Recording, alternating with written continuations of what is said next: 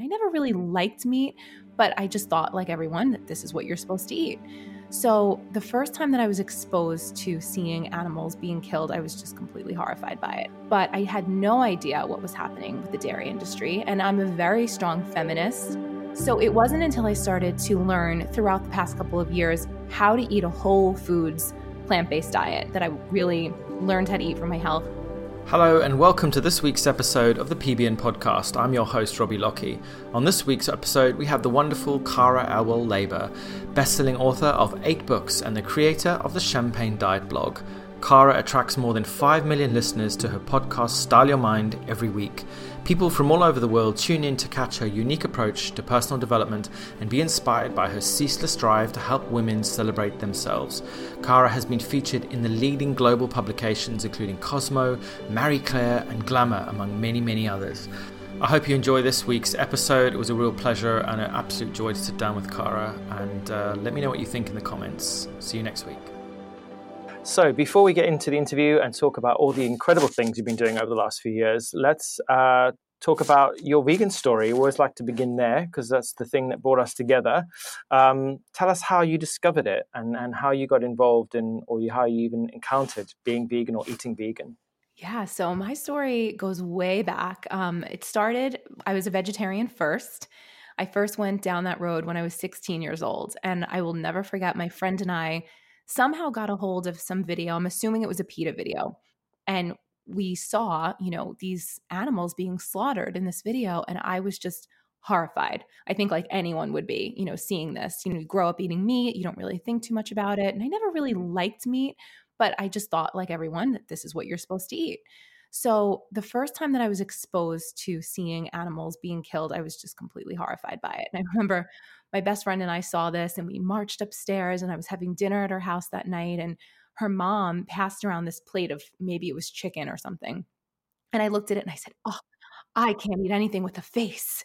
You know, and I was like totally rude about the whole thing, but I was a dramatic 16-year-old that was just, you know, really traumatized by what I saw and for a while I did not eat meat, but I really didn't understand how to eat healthy at mm-hmm. that point, you know, teenager, you're in high school and mm. but it always stuck with me. So I always went back and forth being a vegetarian, be, frankly because I didn't know anything about the dairy industry. So I really had no idea that there was a whole other side of, you know, animals being exploited and, and injured and tortured and killed for food.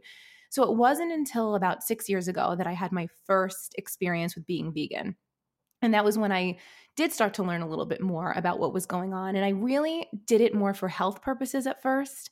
And I would flirt back and forth and I would go vegan for a few months and then I would, you know, I wouldn't eat properly because I think there's a side of it that people really need to be educated about. And that's kind of what mm. I love to share like being a vegan, but being a healthy vegan, because I think you can take animal products out of your diet, but if you don't learn how to eat for your health, you can feel really tired, you can feel really mm. depleted you can, you know, be like a vegan that just eats junk food all day, which I've definitely yeah. been there.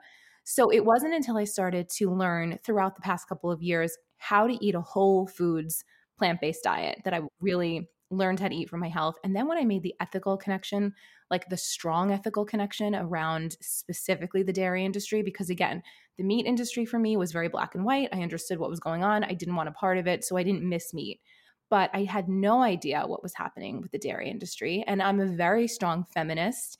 And as I started to learn what was happening to these female cows and how, I mean, they're being forcefully impregnated, and, you know, that was what was giving me this you know fancy cheese plate that i used to crave when i would go out and have a glass of champagne mm. and i mm. started to understand just how horrifying it all was it that's when it really i turned a corner and i was able to really go full force into it and honestly never look back and really just really feel strongly about it and just feel better than I've ever felt. You know, physically, I feel better than I've ever felt. And emotionally, I feel better than I've ever felt. I feel calmer. I feel more peaceful. And I think if enough people could just give it a try, they would understand all of the the benefits and the positives to it. And so, when you were a child and you were making these decisions, and obviously, um, some might say get emotional because you were feeling, we were feeling the emotion about what you had witnessed in those videos. Yeah. How did the people around you respond? You know, I I do remember telling friends and people not really understanding, And my mom, you know, very caring mother, obviously, she didn't really understand it. So I think mm. a lot of people just wrote me off mm-hmm. and they would just tell me, oh, just, you know, you're being dramatic or you're, you know, you're not, you don't know what you're talking about. You need meat for protein. You know, everybody says that line. it's like the big joke of vegans where do you get your protein? So people wrote me off. And I think that was part of the reason why it didn't stick until it finally did, because mm. I didn't have the support. It wasn't a conversation that was happening in my household, in my family, in my friend network. So I love to be open about veganism now because I think the more supportive you can be and the more mainstream we can make it, the easier it's going to be for people to transition into it and realize that it is the best thing you can do for yourself and for the environment and for animals. And it's not so scary because to me, it was people just wrote me off. You know, it, it wasn't something that was I was ever taken seriously about. And and when it came to sort of like growing into your adult life, did you uh, did you encounter other vegans? Did you have any idea that there was a kind of vegan movement of people out there trying to sort of change change well, really all of humanity from living and eating in this way? You know, I did, but I'm going to be honest with you and I think a lot of people can relate to this. Mm. I just saw the extremist side of it. You know, mm-hmm. I saw people marching through the streets, like, you know, people doing these crazy, like, you know, demonstrations with PETA. I never saw the kind of like people like you and I who are really mm. educating others on it in a really peaceful way, mm-hmm. passionately, but also mm. in a peaceful way. There wasn't enough of a community, I think, growing up for me to you know to really to see it and take it seriously and understand that it could be something that i would incorporate into my life mm. so you know i did see it and I, I, live in new york city so we certainly had vegan mm-hmm. options but it was always kind of like the very hippie community and you know people who were kind of like i always say mung bean eating croc totally. wearing tree hugging exactly totally and i'm like super glamorous i love beautiful things i love uh, i'm very girly and i didn't yeah. see that being represented so yeah. when mm. i started to transition you know now specifically very much more recently in my adult life i really feel passionately about showing people you can do this in a really elevated elegant way you can you know mm. you don't have to eat like mung beans and tofu every night in a pair of Birkenstocks in a mm-hmm. campground. You know, like you can mm-hmm. go to like a beautiful, you know, restaurant or you can cook yourself a beautiful meal. But yeah, I mean, for me growing up and even as an adult, it just it wasn't as mainstream as I would have wanted it to be. And the community for me seemed a little bit out of reach. It didn't really seem mm-hmm. like people that I could connect with personally. Mm. Mm-hmm. Yeah, it's all about finding your tribe, isn't it? Like a lot of people spend a lot of time in their lives searching uh, searching for happiness, searching for love, searching for the answer. And I think ultimately, what most people want is is community, is a tribe, is is is a sense of belonging.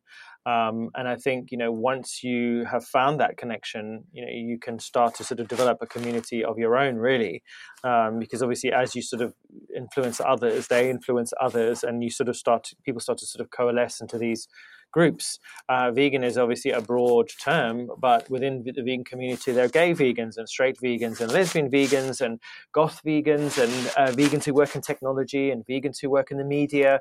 Um, you know, and it is just a, it is, you could say it as, a, as an ethical lifestyle choice, but there are a lot more things that kind of bring us together. And I think ultimately, identifying identifying yourself within a community is it's up to you how to how to shape and mold it I couldn't agree more. And I think people just want, like you said, they want a sense of community and they want to feel like somebody gets it.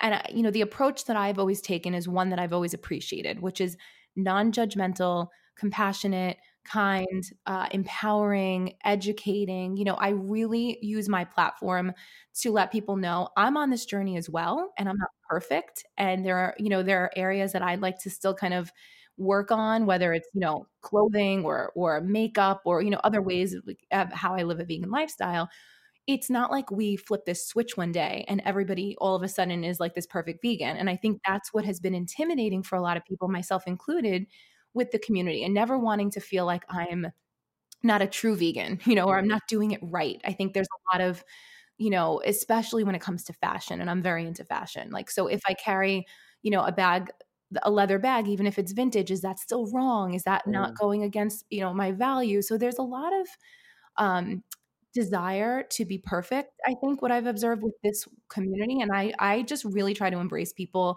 and let them know listen even if it's one meal a week that you're doing vegan or mm. you know even if you're just having breakfast is now plant-based that's a step in the right direction and let's mm-hmm. celebrate that as opposed mm. to telling you everything that's wrong with the rest of your meals let's talk about the meal that you did have that was vegan how did it make you feel? You know was is it something that maybe now you can incorporate into your you know your lunchtime or your dinner time or can you maybe do a vegan holiday? Like you know vegan christmas. I actually did that last year with my family. You know i made we made some chicken for the people that wanted to have meat but i did all vegan dishes. Mm-hmm. so like let's celebrate the good and let's talk about the steps in the right direction that you're mm. making as opposed to pointing the finger at everything you're not doing yet that absolutely. maybe isn't on board. Yeah absolutely. Like some vegan meals are better than none at all. Mm-hmm. Um, you know, and I think that a lot of people are afraid of this idea of perfection. That if you're not 100% all the time, then you you you don't have a right to call yourself vegan. And it's so nuanced. It really does depend on on who you are, where you live, what you have access to, your you know your socioeconomic standing as well. You know, people have this view that being vegan is super expensive and that you have to buy all this vegan ready meals and ready ready vegan cheeses and things but you know, a lot of people can't afford to live like that. A lot of people can't afford to eat like that. So it's really important to make sure that people understand that being vegan is is not really about like buying fancy food, but it's about um, the animals, which is kind of the reason it was actually created in the first place. So the word vegan comes from the word vegetarian, but with the middle taken out. I don't know if you knew the history of the word. No, I didn't. This is interesting. Yeah, so vegetarian uh, and vegan come from the same root. So if you take vegetarian, you take the letters out of the middle, you have the two bits at the end, and you join them together, and that's vegan.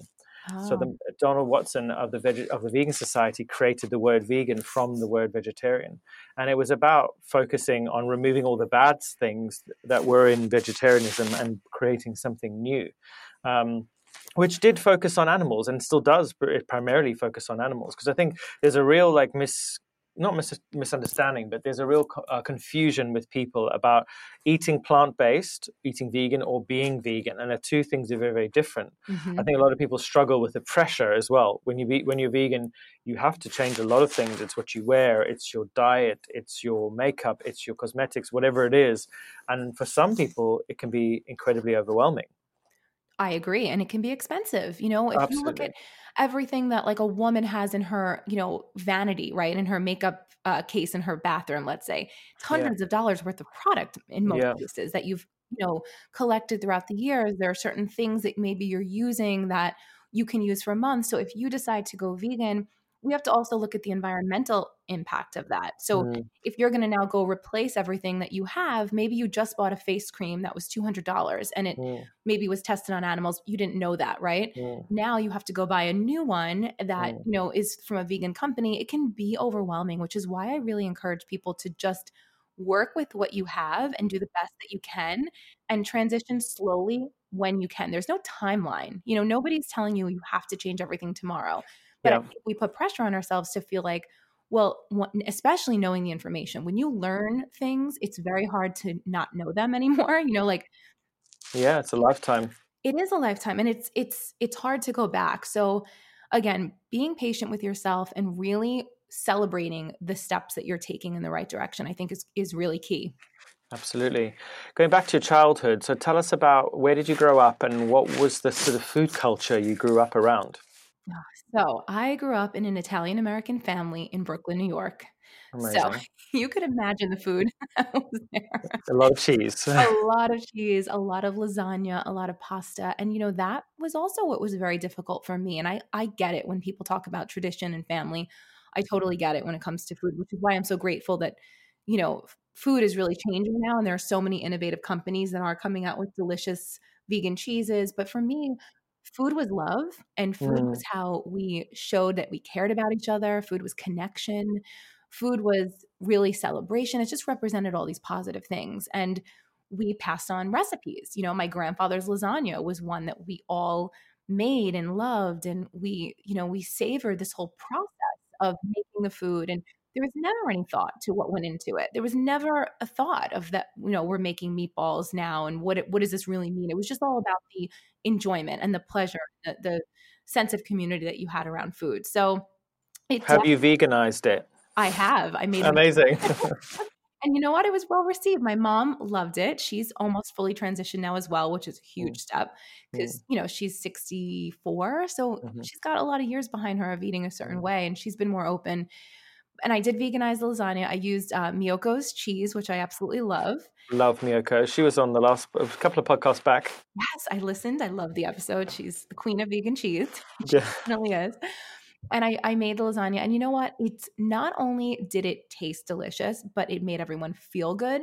And when I, you know, I'm, I'm careful about the way that I talk about veganism because I don't want to make people feel, you know, like I'm attacking them. I think that's Mm. something that I'm really mindful of. So I slowly drip the information to my family and like kind of share things with them. And when I was able to really share what was going on with dairy, for example, and really get that across to my mom, I could tell when she ate the vegan lasagna, she felt so proud of herself. She felt like she really was making a difference. And that is so rewarding to me. It gives me like goosebumps to talk about because that's the point of this all, right? Like you said, it's about the animals, it's about making a difference in the world. So, yeah, I have definitely have had to make a lot of changes from a cultural standpoint, but I'm making them and it, it feels good. This is amazing. My, I, I'm sure you, from hearing my other podcast, you'd know both my parents are vegan now, and hearing my mum and dad talk about it and talk about it and be so proud to be vegan and be proud to have made these decisions and these choices, as you say, you feel you feel the goosebumps. It's there are no words to describe when you have that connection with your parents, where you share something that really matters to you. You know when we grow up it's so hard to have anything in common with our families you know as angry teenagers you know we just want to get as far away from our parents as possible sometimes because you know they're either awkward or embarrassing or, Mhm. or something like that. But when you share something like this which is it's not just about food but it's about the future of our planet. It's about these beautiful innocent gentle beings childlike beings that we share this world with um, to be to be able to sort of share that with your family is the most precious to me the most precious gift i think I, I couldn't agree more. And you know what I think is interesting? I don't know if you've noticed this as you've gotten older and grown up, but you know, when you're young, your parents teach you everything and Yeah. you you absorb everything from them. But as you get older, you start to teach them things. yeah And you know, you almost assume the role of the parent and you enlighten them with all the things you've learned. And I think that's the most beautiful part of all of this, right? Like you being able to teach them something new about the world and about love and how to love other beings. I I couldn't agree with you more and it's just it's the most fulfilling feeling and then seeing them actually enjoy the food and you know I love to cook. I don't know if you love to cook as well but love it yeah so like especially cooking vegan food i think is is amazing so being able to share a meal with someone and have them respond to it in such a positive way and love the taste of it again this comes to my italian roots like food is love so if i can cook a vegan meal like i my husband now went vegan with me and cooking meals for him and watching him enjoy them just makes me feel so amazing and it makes me feel like it's an expression of love that's not just love for ourselves in a selfish way of loving the taste of the food but love for animals and love for the Mm. world and all beings. It's just, Mhm. it's awesome. it is it is wonderful opening the heart opening the sort of you know the heart center or you know creating more or, or, or kind of watering the seeds of compassion as the buddha would say within us and i think when we do this when we when we eat in this way and we live in this way and i think that's why a lot of people say they feel calmer they feel more more kind of focused because i think that you know when you're not eating animals when you're not eating those uh, foods probably loaded with chemicals and dioxins and, and various stress hormones, you are going to be calmer. And, and you can go to bed at night knowing that you haven't intentionally uh, killed any other beings It's so true. choices. It's so true. And you want to know something that happened to me recently? I went to a lunch and I split a salad with someone at lunch. Hmm. And I didn't think there was going to be any cheese on the salad. I just didn't, you know, the way that it was described. And when it came out, there was. And Mhm. I saw it and I, you know, I very politely pushed the cheese to the side, didn't eat any of it. You know, I focused on the lettuce, but Mhm. I couldn't sleep that night. Hmm. And I thought to myself, is this re- what could this be related to? Because I didn't feel any other stress in the day. Could it be related to the fact that I saw this and I, I thought it just kind of brought up all these emotions in me. Like I used to love that salad and I used to love eating cheese. And, you know, now that I've made this this transition, seeing it on my plate made me feel some kind of way. And it was it was just a really weird thing to notice, you know. Hmm. And I It, it is absolutely a weird thing. It's it's that un, it's that that knowing that you can't unknow. yeah and it's like it was like a sadness it's like why are we still here? Why are we still doing this? Why are you know? And I I under I I know what the root of it is. There's so much of it is just education. People just don't know, or they don't want to know. And one of my goals is just to allow people to be comfortable learning and in a non-judgmental way as always but just sharing the information because if i had never learned it if people like you had never had podcasts for other people to hear this if you and i don't have this conversation if someone didn't write a certain book you know i'm thankful for the knowledge and i, I think i just want people to be open-minded enough to learn it you don't have to make the transition but at least be aware of what's going on because i think that's a big big root of the, of the problem of where we stand today in our society with our relationship with food and animals Mm, absolutely. Yeah, it's an interesting time, that's for sure. And there's going to be lots of big changes, I think, in the next few decades as the food system changes, as the earth changes. Obviously, growing up and, and eating in a particular way, um, foods that were potentially quite high in animal products. Was there much disease and illness in your family? You know, there wasn't, but I will tell you something interesting that just happened. My mom went to a cardiologist recently just for kind of a standard, you know, checkup and just to see mm-hmm. kind of what was going on. She had high cholesterol.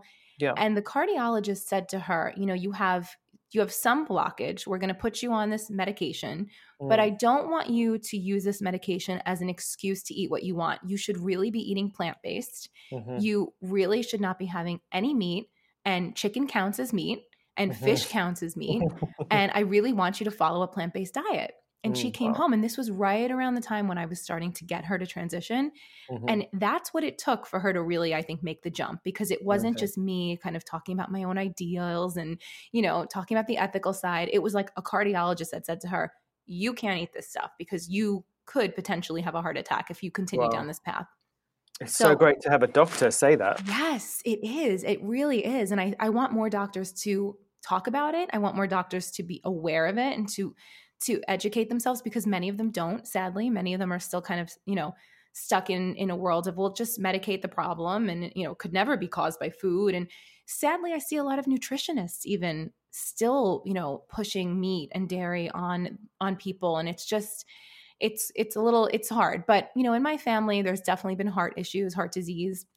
And that's kind of been the one thing that i've noticed. There hasn't been diabetes or anything thank god but i have noticed definitely have some uh, people on my mom's side of the family who have had, you know, bypass surgery and all those sorts of things. So fortunately it hasn't affected me and knock on wood, I'm healthy. But I, I, you know, I'm 39 years old. I look at myself and I say, well, I want to set myself. I was the same for, age. Oh, we are, yeah. yeah, yeah, 79. Yeah, well, I'm 80, so yeah, I just turned 39. you um, just made the 80s. yes. but you uh, know, I'm sure you agree yeah. with me. Like, we're going to be 40 soon. Like, mm. I want to set myself up for good health. Mm. I don't want to add to any risk or any any mm. issues down the line.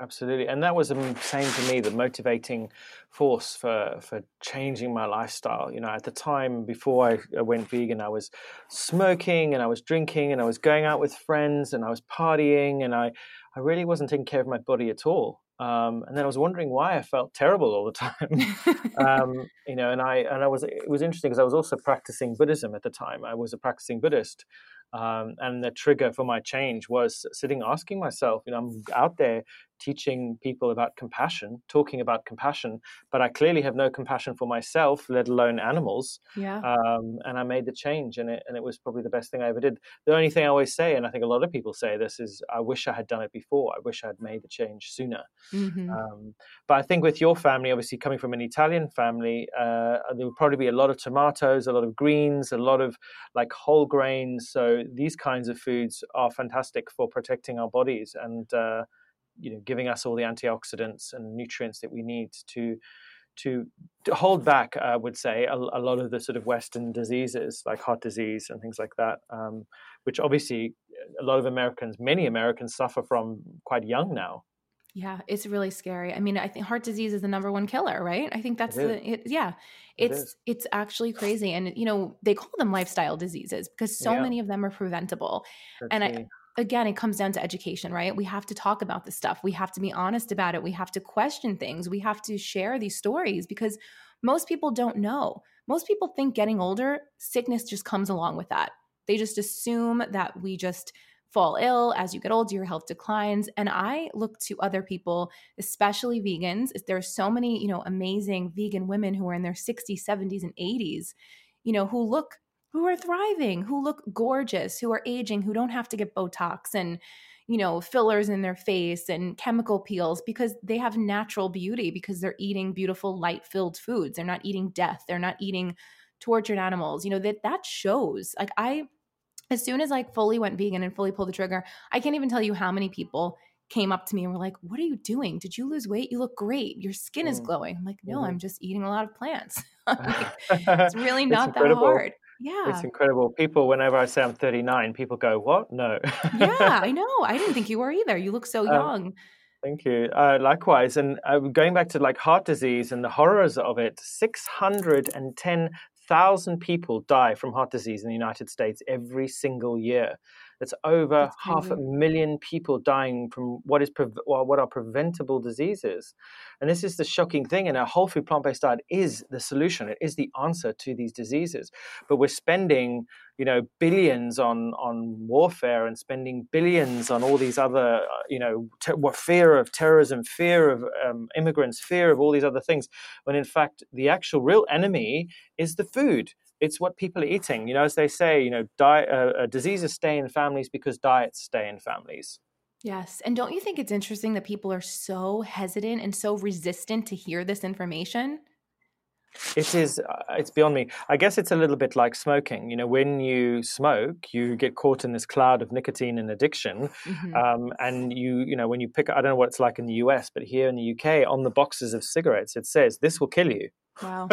it says this will give you cancer, this will give you heart disease, this will give you cause an early death, but you still see people smoking. Why is that? Why are humans so bad at accepting the truth? I know. I yeah, I mean, especially, you know, I try to like fill people in like, okay, here's like sort of I call it like the vegan starter pack. Like watch mm. this documentary. At least just watch this. Pay attention mm. to this. Read this book and some people will read it, but then there's like the whole side of people who are like, "Oh, you're being extreme or you're such mm. an extremist." I'm like, yeah, you were talking about that. You were talking about that in your last podcast. I think it was your last one, or one of them I listened to recently about yes. the friend who said that you were really, really extreme, and you were like, "What? Me?" no, but it's not extreme to to slaughter animals. Like and right. pet your dog, but then go eat a cow. I mean, it's just it's mind blowing, and there's so much work to be done. But you know, I do. I really try to stay positive and you know, I think you, people like you and I have a lot of responsibility on our backs to keep sharing this message and to keep conveying this to people and welcoming people into this community and showing them that it's not just possible to be vegan, but it's actually pretty easy to be vegan. And it feels really good to do it. You know, I get a lot of emails from women who are like, I have three kids, you know, I really want to do this, but I'm just afraid I can't afford to. And, you know, going back to what you said earlier about food and and cost, it is not this elitist movement. You know, it is not something for reserved for the rich and famous. It is not something for people who only live in cities. I mean, if you eat rice and beans, for example, that's so much cheaper than feeding steak to three children and, and a, a partner, you know, mm-hmm. like so finding ways to show people that you can do this on a budget, you can do this on any lifestyle, you know, where there's a will, there's a way. You can Google some recipes and find, you know, these amazing stir fries that you can cook, or it's just, it's not difficult. And I think the rewards that you get back from it when you realize when you make these changes, especially if you can make these changes if you do have kids and show them how good it feels to be compassionate and to be a loving human being and a responsible human in this world and take care of animals and take care of each other. I think that's just the best. Mm, it's wonderful. And speaking of inspiring others and motivating people and, and helping others change their lives, you're, a, you're an author and uh, of many books and also a life coach as well.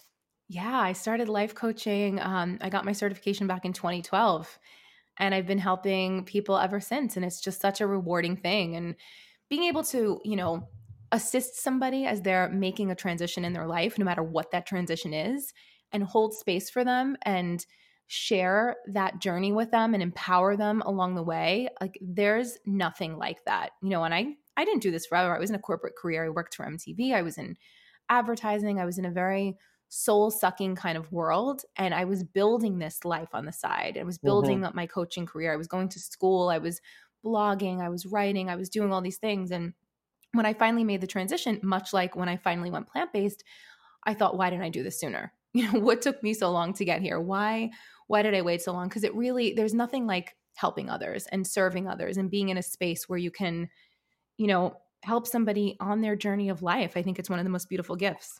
Mm, it's absolutely wonderful. I'm, I'm also, our lives have many parallels. I'm also from uh, advertising background, also worked my whole professional career in advertising and media and um, so you used the word soul sucking, I think you said. Oh, yeah. I mean, that's how I felt. I felt like I was working for these giant corporations feeding the beast. And, uh, after a while, I started to do stuff on the side as well, like you, and I had to get away. Um, there's nothing more wonderful in the world than inspiring other people, I think, and seeing them grow as people and seeing other people blossom. Like, I just, it's it's such a rewarding experience, isn't it? It is, and it makes you want to be a better person. You know, I think that's like the biggest thing is I am so aware of my own life, and I when I have struggles or I still struggle with anxiety sometimes or you know I'm, I'm nervous to do something you know I'm very multi-passionate I have a lot of different interests and passions and obsessions and I follow a lot of them. And when there's something new that I'm trying and I get nervous to do it I think well what kind of a leader do I want to be? What example do I want to set for the women who do follow my journey and read my books? I want to lead by example. So if I you know if I can show people that it can be done that it's like a mutually beneficial experience, right? Because it pushes me to be a better person, and in turn, that inspires other other people to see that it's possible for them too. Mm. At what point through this journey did you? Where was it where you were sitting and you were like, "Oh my god, this is actually working. What my my side hustle or the thing I was doing on the side is actually moving forward." Was there a point where you were suddenly like, "Oh wow, this is actually going somewhere"? Yeah, you know, I started um, in 2008 with a blog, and that was the champagne diet. That's where that whole thing came from. So 11 years ago. It wasn't until 2012 where I started coaching, and then from I would say 2012 to 2014, I was coaching a lot. I was I wasn't taking any time off work, and if I was, it was to work. It was to build my side hustle. I was doing uh, group coaching programs at night. So from like, you know, 7 to 10 p.m., I would get on the phone and I would have like, you know, 10 girls call into the conference line. I'd coach them doing events. I was traveling. And I remember one month I made, you know, a couple thousand dollars that month, let's say. And it was, it came very close to what I was making in my corporate career. And I thought, well, if I could just have more time to do more work and to bring on more clients, I could maybe make this happen. And I first thought about doing it in 2013 and I was like ready to do it. And I thought, well, when this month comes around, I'm going to just like bite the bullet. And then I waited one more year.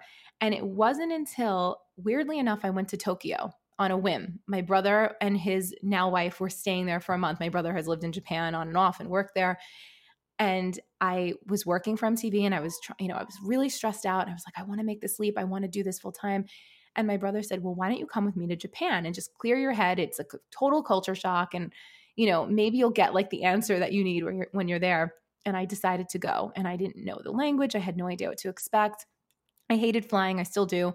And I got on this, you know, nearly 14 hour flight by myself and flew to Japan, really just in a place of desperation, you know, in a place of like, I need something to shake me up and make me do this. Mm, mm-hmm. And that trip completely changed my life. You know, mm-hmm. I put, it turned everything that I knew upside down, inside out. I came home and I thought, well, there's a huge world out there. What am I doing? Like, why am I just going with the flow and letting life control me and, and living in a fear based mindset? And I walked down the stairs to my boss's office like two days after that trip and I put in my notice and I quit and I've never looked back. Amazing. That's brilliant. That's brilliant. I hope anyone listening who's thinking about quitting and doing their own thing, just do it. Just do it. Life is so short. And Shia LaBeouf says, just do it. well, there's, I don't know if you know about this study, but there's a study that was done um, I think it was done in Australia by a nurse, and she worked with these people at the end of their lives. She was taking care of them. So, like a hospice nurse, basically. And she did a study called The Top Regrets of the Dying. And the number one regret of the dying was that these people felt like they did not live a life that was true to themselves. And they got to the end of their lives and they just felt sad and they had regret. And I just thought to myself, oh, I that can't be me. Like I just I can't do that. I can't imagine feeling that way. So I treat every day like it's my last and sometimes that actually is not a good thing because I never turn off because I just want to keep living and experiencing things, but I really just tell everyone, you know, focus on yourself, focus on what's going to feel good for you. I think it, with social media the way that it is today, it can be really uh, frustrating because everyone has an opinion and everyone you know can tell you what they think of what you're doing and you can get a lot of negative feedback if you're focusing only on that So take time off, you know, get off the computer, go live, go do things that light you up because life truly is so, so short. Nothing is promised. So, as cliche as it sounds, I mean, you really, you have to just kind of maximize every moment and, and live for yourself. Mm. And on that point of sort of unplugging and stuff, obviously being an entrepreneur and being someone who's very plugged in, who's probably working far too many hours and probably not switching off when she should switch off. Um, how and obviously you've got um, you've got to have a husband as well. Um, yep. You know, how do you manage to balance everything so that you don't burn out, so that you so that you still have a relationship at the end of the day? How do you how do you stay on top of everything? You know, it's really challenging. I would be lying if I told you I had this perfect balance and I went on vacations and I, you know, turned off the phone at night. I don't, mm-hmm. but I mm-hmm. really try to get ahead of the burnout now. So mm-hmm. I just try to build in time for myself. I found so much peace in fitness and in exercise. I hired a personal trainer this year for the first time i made you know a lot of changes in my life so i could afford to do that because it became a huge priority for me yeah. to be able to exercise and again tied into health but also mental health so i work out now four days a week and that's really really helped balance things for me because it gives mm. me time to just like not have my phone near me it's a total endorphin rush building strength in the gym and doing things and, and working out and working my body has really helped me kind of build strength in other areas of my life. So that has helped. Also, kind of knowing the cues. Like, I don't know if you're, because I'm sure you're the same way, like working, running the podcast, doing everything you do. For me, I kind of can tell the cues. Like, I know when I'm starting to get tired. I know when I'm starting to maybe get a little bit irritable with certain people. My husband, not to mention any names, but I, I just try to take those cues and then go and do something for myself. So, whether it's you know, not staying on social media for the rest of the day or part of the day. Um, you know, maybe taking myself out for a meal, going for a walk. I live in New York and it's a lot like London. There's a lot to look at and a lot to do. So I try to just like hang out and and put on my headphones and get ahead of it. But I'm definitely not balanced. I'm a passionate person. So it's, you know, I'm on 24 7. I love what I do and I feel fortunate to get to do this every day. But I do my best to kind of attempt to balance it, I would say. Mm, it's always a work in progress, isn't it? always, always. I'm exactly the same. All the stuff you just said could have just been me speaking. um, so, speaking of relationships, um, how much of what you do talks about relationships, and, and, and you sort of give, you know, when you do life coaching, like, do you help people with their relationships as well? You know, I don't, and I'm going to tell you why. Because I, I think, and I'm saying this because I came out of a very long, not healthy relationship in my 20s. I was with somebody for seven years and it was very toxic. And fortunately, I escaped it and I met my husband, who's a great guy. But I can tell you, for those seven years, I tortured everyone in my life about that relationship. And it was so hard for me to finally walk away from it. And I think what I see happening with so many women, they get to a certain point where they feel they can walk away and then they go back. And it's it's very frustrating sometimes for me to watch it only because I love women so much and I want and men as well. I mean anyone who's in a, anyone can be in a toxic relationship. When I see people hurting themselves, it's hard for me. It hits a little bit close to home. So I don't do a lot of relationship coaching, although there are people who come to me and that does come up. And I think what I try to do is just get people to a place where they can focus on themselves and they can focus on empowering themselves enough to love themselves to walk away from something that isn't serving them. So I don't really advertise myself as a relationship coach. If it comes up, it comes up, mm-hmm. but it's kind of been a f- point of uh, sadness for me in a lot of ways. Absolutely, but but you share and support people where where you can, but it's not the main remit of what you do. Exactly. So you've written many books. Um, obviously, we can't go into every single one, but do you want to talk us through the themes that your books uh, run through and the kinds of things that you sort of teach, um, mostly women, but people who who who uh, who read your books? Yeah. So, I mean, I think anyone can relate to the stuff that I write about. And I, I always wrote for women mainly because that was just my style. And, you know, it was just sort of what I did. But I get so many emails from men who are like, my wife read this book or my best friend read this book and it really helped me. I read it as well. So, really, my books are for everybody. Um, Girl Code is kind of the book that sort of put me on the map, so to speak. And that one was really about entrepreneurship and learning how to support others in business and learning how to really flip your envy or jealousy to inspiration, uh, focusing on collaboration over competition, that sort of thing. which I think is a big theme among women. You know, women can be very competitive with each other. And the book really kind of flips that on its head and teaches you to join forces with other women. And I think what I saw happening when I first ventured into entrepreneurship, I saw two very different sets of people. There were people who were very cutthroat and competitive and isolated. And then I saw these people who were just like collaborating and joining forces. And they were the ones that were thriving and happy and successful. And I knew that that's the group that I wanted to be among. So Girl Code is really a roadmap for that. Um, I also talk about confidence a lot and empowerment. My last book is called Like She Owns the Place. It came out almost one year ago, actually, July. I love that, and the and the cover of the book is you bursting through some doors, and it's the, it's the expression she came through the doors like she owns the place. yes, yes. That's back when I had my pink hair, which was uh, talked a lot about in that book. And you know, it's about developing sustainable confidence. I think mm-hmm. this society can teach you that confidence is going to come through what I call sugar rushes mm-hmm. of you know quick fix, quick fix, losing weight, getting work done, Botox, you know, getting an expensive handbag, or all mm-hmm. these outside things. But that book really delves into what I call sustainable confidence, which I think comes through allowing yourself to be vulnerable, uh, allowing yourself to embrace failure, allowing mm. yourself to try things, even if you mess them up, just to try them again and really love everything about yourself that we're told not to love. We're told to hide our flaws and, mm. you know, push away our imperfections and try to be perfect. And that's just not reality. So, that is honestly i think my favorite book that i've written because it's very it goes much deeper than a lot of the other ones and it really i think strikes a chord with people and i speak a lot about aging especially aging as a woman it can be really really tough in our society. Mm. you're kind of there's a lot of pressure.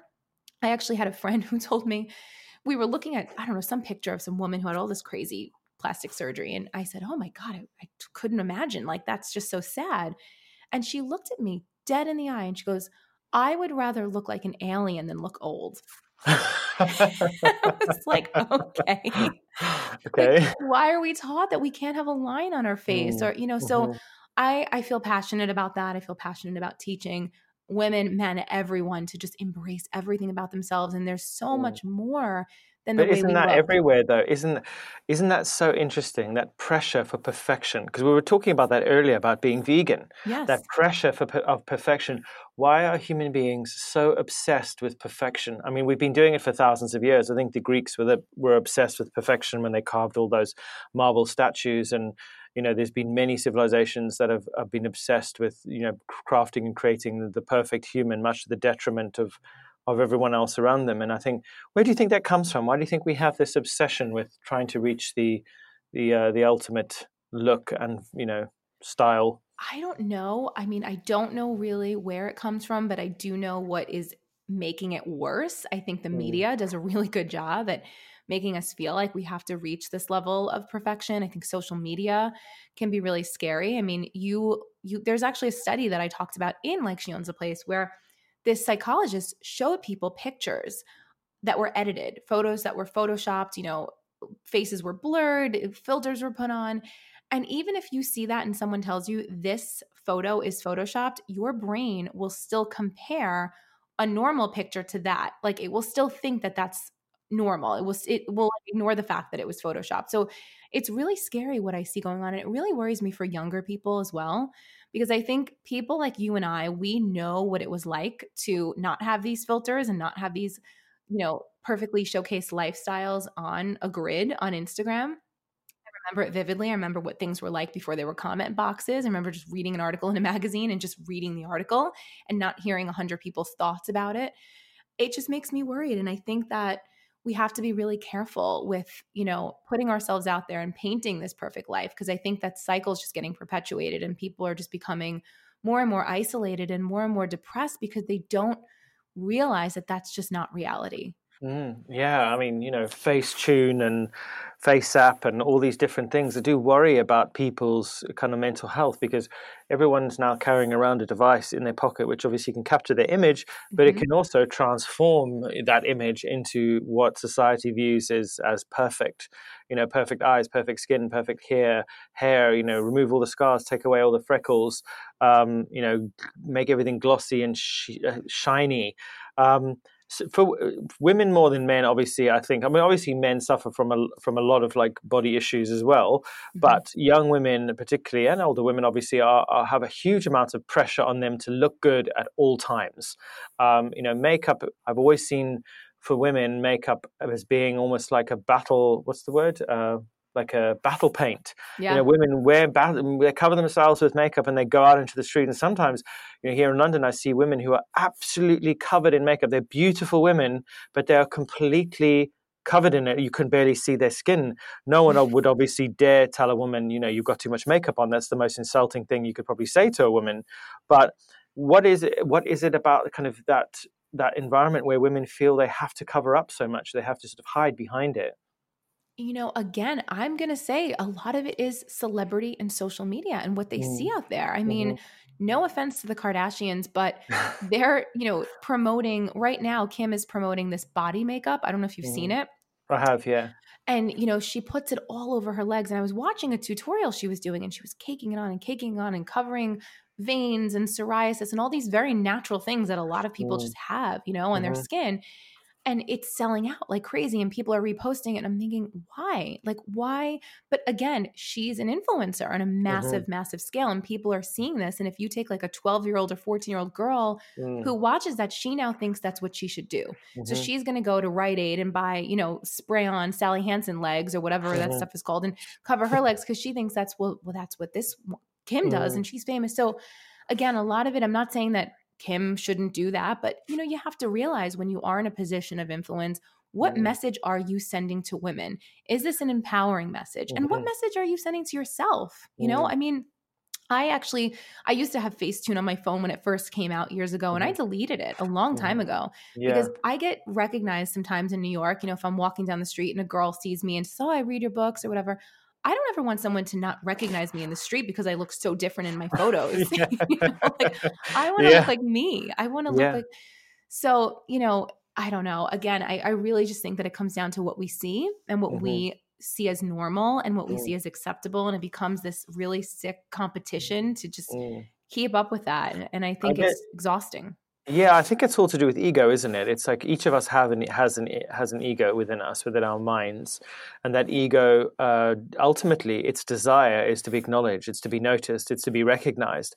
And as children, I, I think if you know, if I have various theories on it, but I think if you know, people aren't given the love and the nourishment as children that they need, the ego kind of mature or maybe doesn't mature into an adult body and then it's always seeking nourishment always l- requires the acknowledgement and the approval of others at all times. It's like this sort of hungry child calling out crying out all the time and will do anything to get the love and attention and the uh, adoration of others yeah, it's so true. Or if you were raised in a household where that was the most valuable thing about you was your looks, mm. if you saw your mm-hmm. mother mm-hmm. constantly slapping on makeup and and mm-hmm. you know, worrying about the way she looks and speaking to herself negatively and calling mm. herself fat or analyzing her body, mm-hmm. you see that and you are then going to think, well, this is how I should behave. You mm-hmm. know, so I think it's really especially I always say this to women with children, especially young girls, be mindful of the way you talk about yourself. Mm. They're listening to you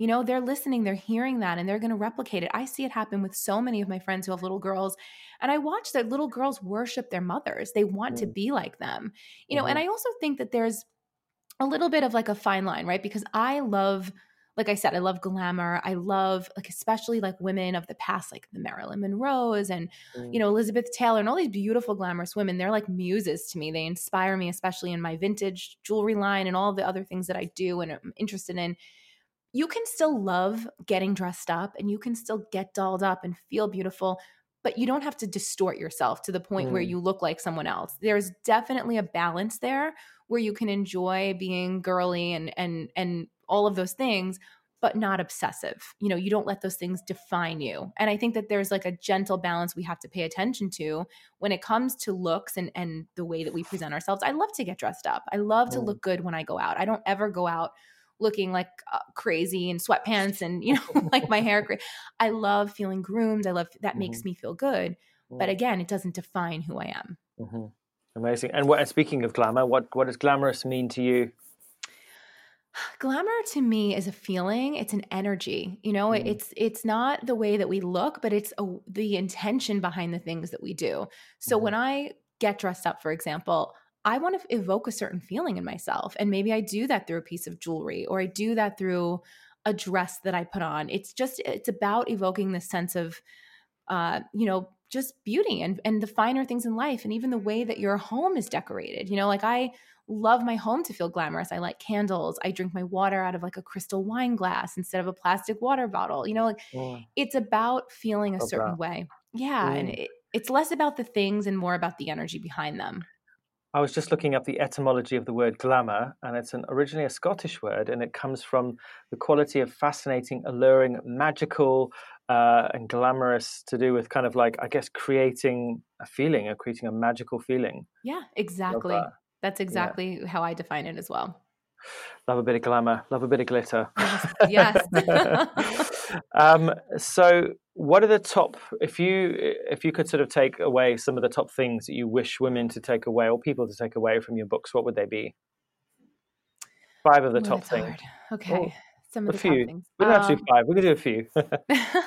well, I think number one, the answers are all within yourself. Mm. I see so many people struggling, looking for answers, looking for approval, looking for permission. You are your own permission slip. Never forget that.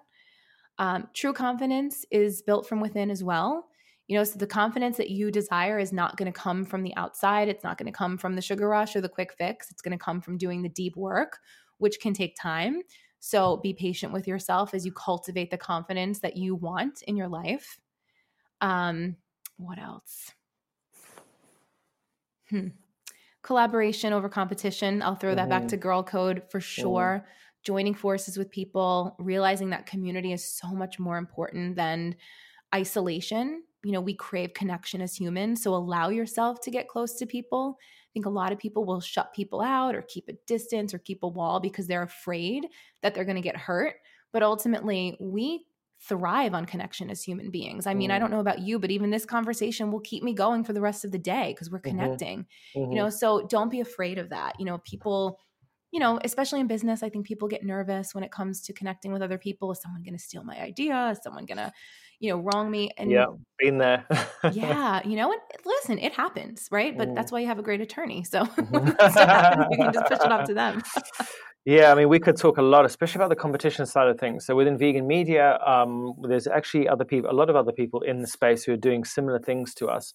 And you know, I've grown up in a very small town in a village in Africa, and you know, my whole life was all about collaboration. You know, there wasn't you know there wasn't very many people around and collaboration and working together was a central part of my lifestyle and, and who i was as a person growing up so it was always instilled in me as a child and i thrive off it and i absolutely love working with other people because personally i'm not a massive fan of working alone in isolation. I find it lonely and i find it kind of isolating.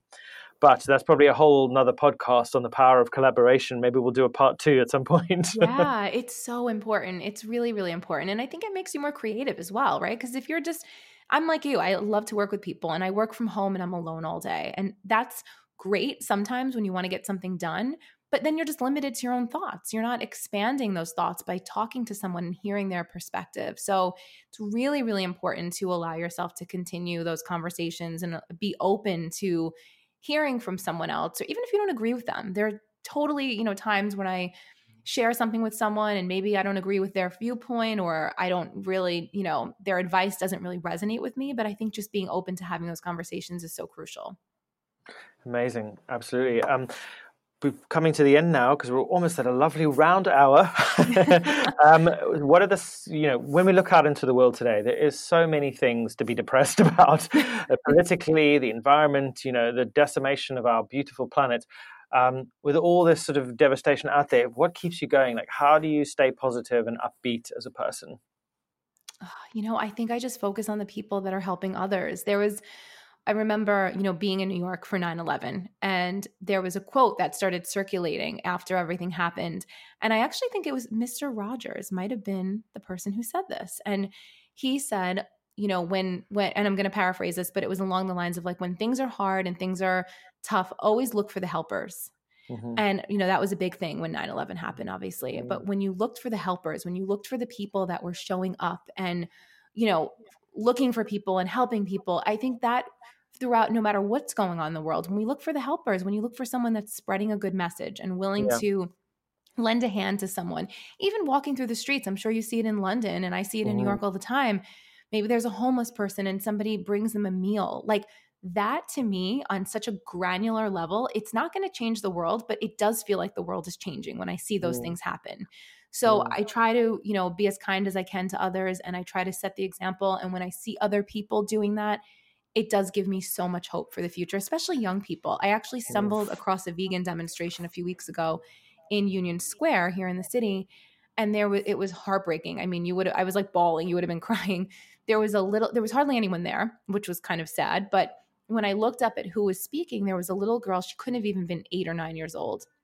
And she talked about this chicken that she had rescued. I guess her parents had an animal sanctuary. Mm-hmm. And she she read a story like an essay that she wrote about this chicken and how it changed her life and she started crying because she talked about the chicken passing but she she talked about all these beautiful things this chicken had done for her and in the wow. end she screamed out go vegan and i was like bawling i'm like this little girl like she's so amazing and magical and she mm. sees the power and if someone that young can be making such an impact she's going to inspire others and it mm. just gave me such hope and it just made mm. me feel like you know what those little things count. Those little grassroots efforts, they do count because ultimately mm. they add up and they're going to make a big change in this world. Absolutely, absolutely. Before I let you go, I like to ask all my guests if you're on that magical desert island with your pig friend. Oh yes, this question. and I figured, if I could give you, you know, it's coming because you've heard a few of the podcasts. Um, if I could give you uh, one book, one vegan dish, and one music album, what would you take with you? okay. Music album, I would take uh, Smashing Pumpkins, Siamese Dream. It's my Amazing. favorite album of all time. Uh, vegan dish, I would definitely have to take some kind of Mexican dish for sure. Uh, probably like a burrito bowl or something. Amazing. And book, oh, that is a hard one. Oh my gosh, I don't know. I should have prepared for this. um, hmm maybe I would take the secret. I feel like the secret is something I can just constantly pick up and yeah, I can just open up any page of it and it just it makes me feel a certain way and it's, you know, yeah. I think that's, that's what it would be. Ms. Cara, thank you so much for joining us on the Plant Based News podcast. It's been a pleasure. Oh, thank you so much for having me. It was great being on. It was great fun. Great stuff. Thanks for joining us, everyone. I've been your host, Robbie Lockie. We'll be back next week with more veganism, fashion, love, technology, everything else in between.